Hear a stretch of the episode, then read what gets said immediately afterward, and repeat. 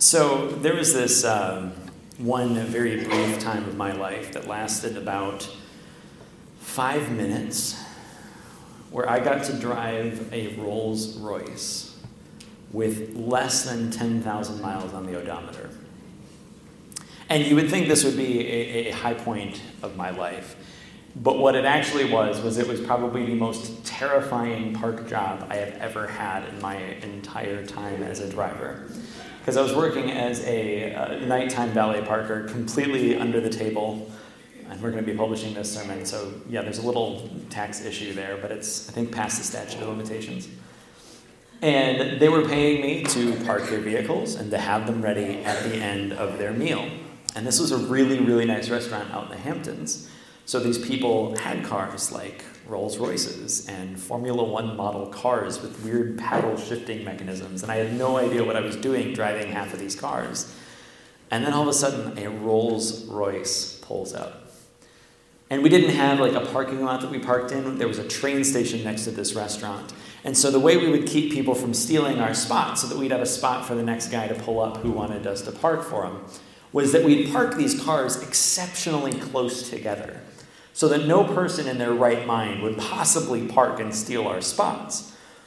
So here I am with a Rolls Royce trying to back this vehicle into this incredibly tiny parking spot knowing that with all of the money I'd made in the previous 16 or so hours doing valet parking would be gone and then some and then some if I were to get so much as a ding or a nick anywhere near this vehicle. I did manage to park it just fine. I didn't have to be the one to pull it out later, so I assume all is well, and the person maybe gave us a nice tip. That would be great. But that moment of panic where I was realizing somebody has just handed me the keys to something that is worth more than the amount of money I have made in my entire life up to this point. That's how I imagine a small bit of how Mary and Joseph must have felt when they got one day down the road and Mary looked at Joseph and said, Wait, I thought you had the Son of God. God has entrusted us with his son, and you left him in Jerusalem? And I can only imagine the discussions, perhaps the arguments, that happened on the day travel, turning around and going back to Jerusalem, hoping that they had not just lost the Son of God. And then somehow they, they arrive in the temple and they, they get to the temple, and they see that he's been sitting there and he's been talking with the scholars for three days. And not only has he been talking and they've been kind of tolerating him, but they're, they're all kind of gathered around him and they're impressed and astonished with how good this 12 year old kid's answers are. I guess it only makes sense, though. He's interpreting his own book. And I, one of the first things I want to do when I, I get to see God face to face and when I see Christ face to face, once we get over the awe, and there, maybe that'll take a few years, I don't know. But one of the first things I would love to know when I can speak again is what in the world did you talk about for three days? Can I go back and watch that? You know, like immediately after that, I'm going to ask him, What did you write on the ground? when they brought you the woman who was caught in the act of adultery that made them all just walk away. You know, like there, there are things that Jesus did that, that are kind of like hinted at throughout the Gospels. And I have no idea what he actually did, but I, I gotta know. I, have got to know. And I, I, have no way of knowing. And so I'm just sitting here twiddling my thumbs the rest of my life. And every time I read these passages, I, I got to know, and I, I can't. And Maybe God is teaching me patience. I don't know. But it got me thinking like, for, for Jesus to be able to give answers that were impressive and worth listening to, and to ask good questions, and to listen to the teachers. I don't know if you caught that, but in, in the passage it also says Jesus was listening to the scholars. And I, I kind of wonder, like, what were you thinking when you heard we humans try and tell the Son of God what the Son of God's words meant. And it, it's almost kind of a, a, staple of preaching. If you go to a, a, church long enough, you'll hear some sermon on where the pastor's talking about Jesus and the Pharisees going back and forth, or Jesus and the lawyers, or the teachers of the law, or the chief priests, or the Sanhedrin, or what have you. You know, all the religious people, right? Jesus and the religious people, and there's usually some friction going on. Whether it's because, I don't know, the disciples picked a couple heads of grain because they were hungry and it was the Sabbath, or Jesus healed somebody and it was the Sabbath, or Jesus claimed to have met Abraham. You know, there, there are all these things that Jesus and the religious authorities had all of this, this friction. And I kind of wonder we, we get this dichotomy where we start talking about what does it mean to teach or to be righteous or to do the right thing, or how do you relate with someone who you think is wrong as a Christian? When you meet somebody who maybe doesn't believe the way you do, or when you meet somebody who's from a different church and you have some theological things going on that don't quite line up. I, I think that for the things that truly mattered, Jesus could be abrasive. There was that one time that he made a, a, whip out of cords and drove everyone out of the temple area and overturned their tables and scattered their money, and he drove them out. But then there's that other time that we talked about where we see him and they brought him a woman who is caught in the act of adultery. They said, we, we, have evidence, she's guilty. And instead of going and making a whip or making an example of her, he, he starts writing in the dirt. I just got to know what he said. What did he, what did he write? What, what is it that he put down in that dirt that made all of these religious leaders who thought they caught him in something? We've got him now. He has to enforce the law this time. And then he writes something and they wander off. The oldest one's first, until just he and the woman are left. And then he kind of straightens up and he looks at her and says, Woman, where, where did they all go? Has no one condemned you? And she kind of looks around. She's like, Well, I, I guess no one, Lord. And then he says, Neither do I condemn you. Go and leave your life of sin. And before we hang our hat on the part of the story that ends, where he says, Go and leave your life of sin, if you start looking at the original manuscripts, that's not in some of the early manuscripts. In some early manuscripts of that story, Jesus writes in the dirt, all of the guys leave who are accusing her. He looks at her and says, Is no one condemning you? And she says, No one, Lord. And he says, Well, then neither do I condemn you. And he stops talking.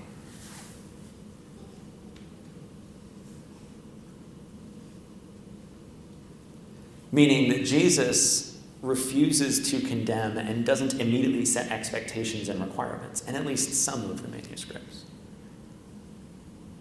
Maybe that was a little too open ended. Maybe the part about leaving a life of sin was added. Maybe it was forgotten some of the manuscripts. We don't know.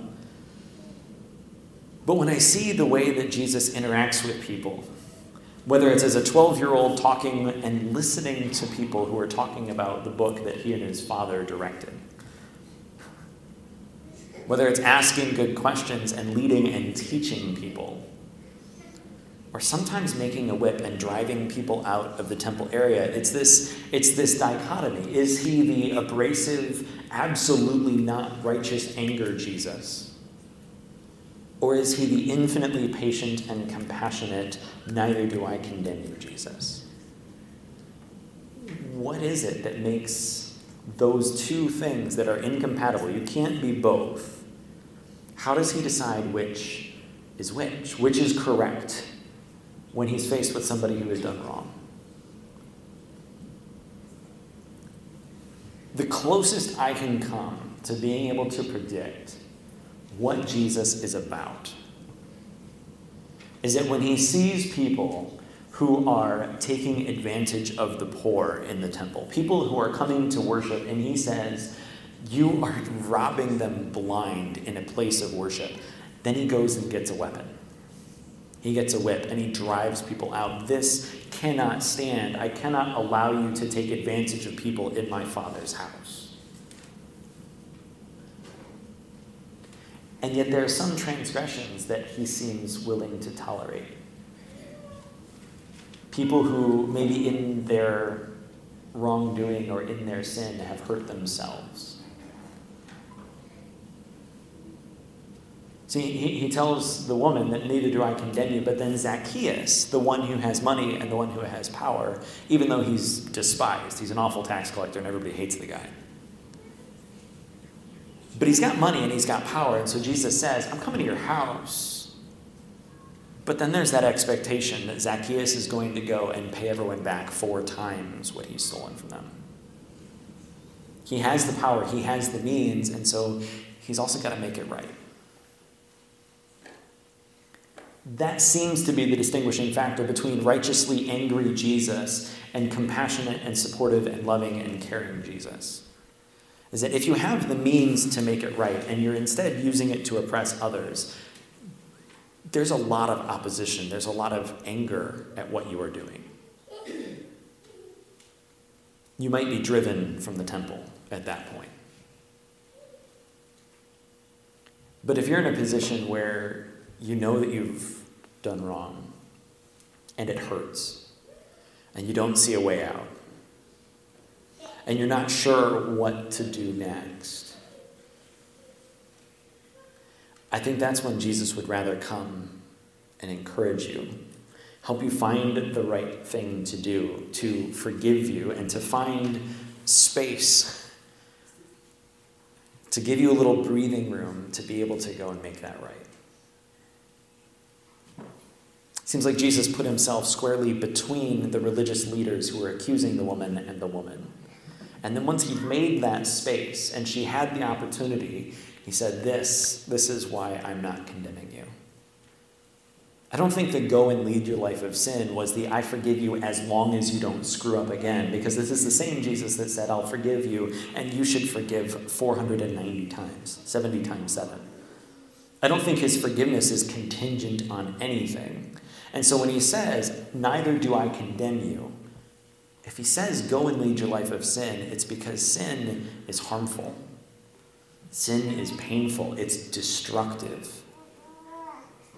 The things that we, we know are sinful, they, they hurt people and they hurt us. And God doesn't want us to hurt others, and He doesn't want us to be hurt. Because you think about it love your neighbor as you love yourself. If everyone did that, the world is a better place. It's not just a more righteous place, it's just not a more clean and tidy place. It's a better place for everyone. Which is why the early church fathers thought that gossip was one of the worst things you could possibly do because it did violence against the body of Christ, his church. It was right up there with murder.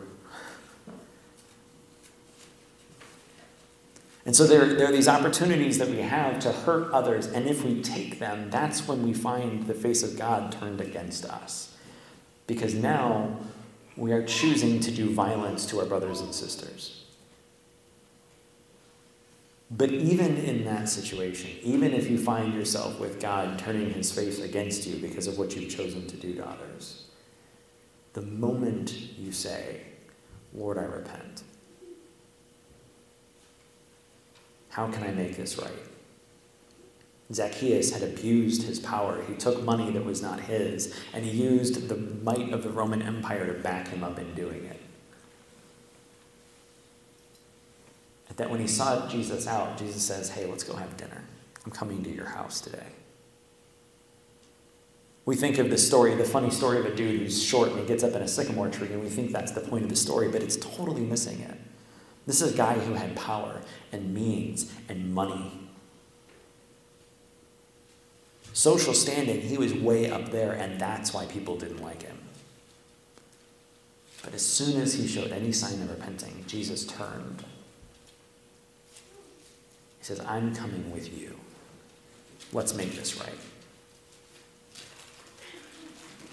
And so I think that's That's the core of what I have been hearing in this story is the idea that Jesus goes and he speaks and he listens and he teaches and he interacts and he's there to be supportive when he can, he's there to oppose when he must. But John 3:16 it's a famous verse, for God so loved the world he gave his one and only son that whoever believes in him shall not perish but have eternal life. 3:17 says, "For the Son did not come into the world to condemn the world, but to save it." And so as the people of God, the body of Christ, it's our job not to condemn the world, but to save it. Because we do what he did. We do what he asks us to do.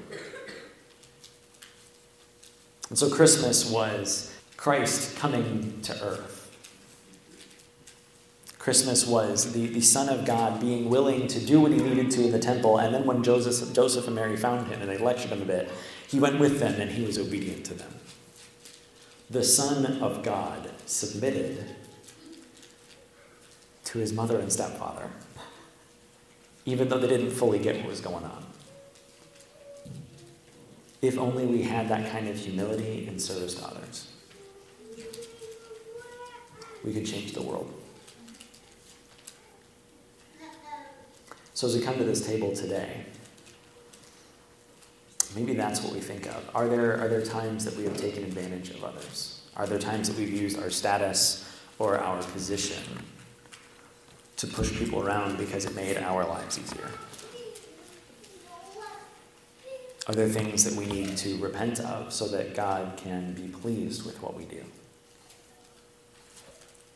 Because it's this idea of supporting and protecting and redeeming and restoring and saving. That is the work of the church. That is the work of God, and that is the gospel of Jesus Christ.